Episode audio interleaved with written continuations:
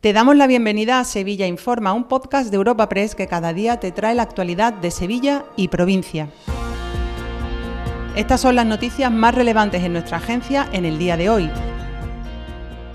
Comenzamos un nuevo episodio de Sevilla Informa este viernes veintiséis de enero.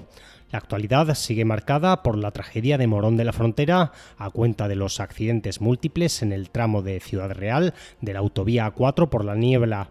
Uno de los accidentes se cobró directamente las vidas de un padre y de su hijo de apenas diecisiete años de edad. Eran vecinos de Morón de la Frontera. Hoy ha trascendido la muerte del segundo hijo, tenía quince años y estaba en la U C I de un hospital. Los fallecidos viajaban en coche a Madrid para asistir a un partido del Sevilla. El suceso ha conmocionado a todo el pueblo de Morón. Allí el ayuntamiento ha decretado cuatro días de luto. También en el apartado de sucesos, la policía ha detenido a un matrimonio por una plantación de marihuana dentro de su piso.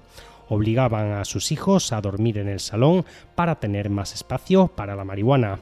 Lo cuenta el portavoz policial Juan Manuel Torres. Una plantación indoor de marihuana y ha detenido al matrimonio responsable de la misma, el cual tenía las plantas dispuestas en dos de las tres habitaciones con las que contaba el domicilio, obligando así a los tres hijos menores de edad a dormir en el salón de la vivienda.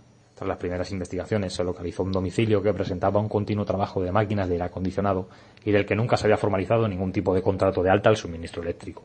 Avanzada la investigación y los agentes, tras obtener el correspondiente mandamiento de entrada, encontraron en el interior de la vivienda dos de las tres habitaciones completamente adaptadas para el cultivo. En la página laboral, buenas noticias. La provincia de Sevilla ha cerrado dos mil veintitrés superando por primera vez la barrera de los ochocientos mil ocupados.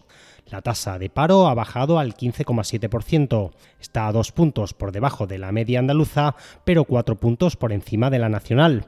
Son datos de la última encuesta de población activa. Las reacciones no se han hecho esperar. Los sindicatos atribuyen las cifras a la reforma laboral.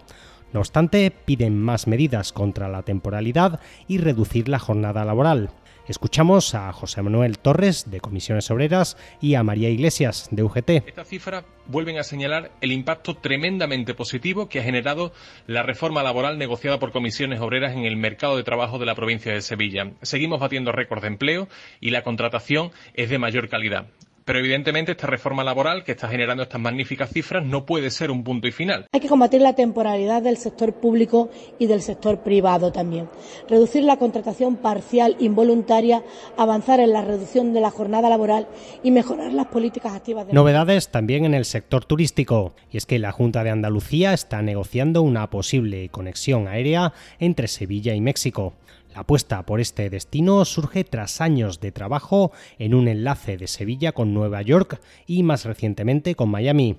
Para el gobierno andaluz, el turista mexicano resulta muy interesante por su elevado gasto en el destino y por su nivel cultural. Así lo ha dicho el consejero de Turismo, Arturo Bernal. En principio lo que vamos es a orientarnos a, en esa acción porque entendemos que es un mercado potencialmente muy interesante para Sevilla y a partir de ahora empiezan las comunicaciones a través de, de casos de negocio, que es como se denomina business case para cada una de las compañías. Desde el comité de, de conectividad se le da la información a la compañía de cuál ha sido esa evolución en relación con el turista mexicano en nuestra tierra. Es un turista especialmente interesante porque eh, tienen un gasto elevado en destino y un nivel cultural eh, interesante para que no se produzca además esa, digamos, descompensación. Además, sigue la polémica del nuevo puente de la ese cuarenta. El ayuntamiento de Coria del Río ha debatido el asunto en un pleno en el que el P S O E se ha quedado solo a la hora de defender esta opción del puente. El ayuntamiento considera que la localidad resulta ser un daño colateral de la renuncia a invertir en los túneles. Reclama una compensación en materia de transportes. Modesto González es el alcalde de Coria del Río. Es lo mejor para nuestro municipio y de ninguna forma buscamos la confrontación por confrontación. Lo que buscamos es el mejor proyecto para Coria. Eso es lo que hemos buscado siempre. Y el puente de más de ciento cincuenta metros no es lo mejor para este municipio. El problema es el dinero. Lo dijo su jefe, el señor presidente de la Diputación de Sevilla, el otro día. El puente es lo más rápido y lo más barato. Más rápido y lo más barato. Es que se descubren ustedes solos. Es lo más barato. Esa es la clave. No hay más clave. La clave es el dinero, que en Andalucía, que en Coria no se quiere invertir. Dos apuntes antes del cierre. El partido entre el Sevilla y el Osasuna ha sido declarado de alto riesgo y la Casa de la Provincia acoge una muestra fotográfica sobre la guerra de Ucrania.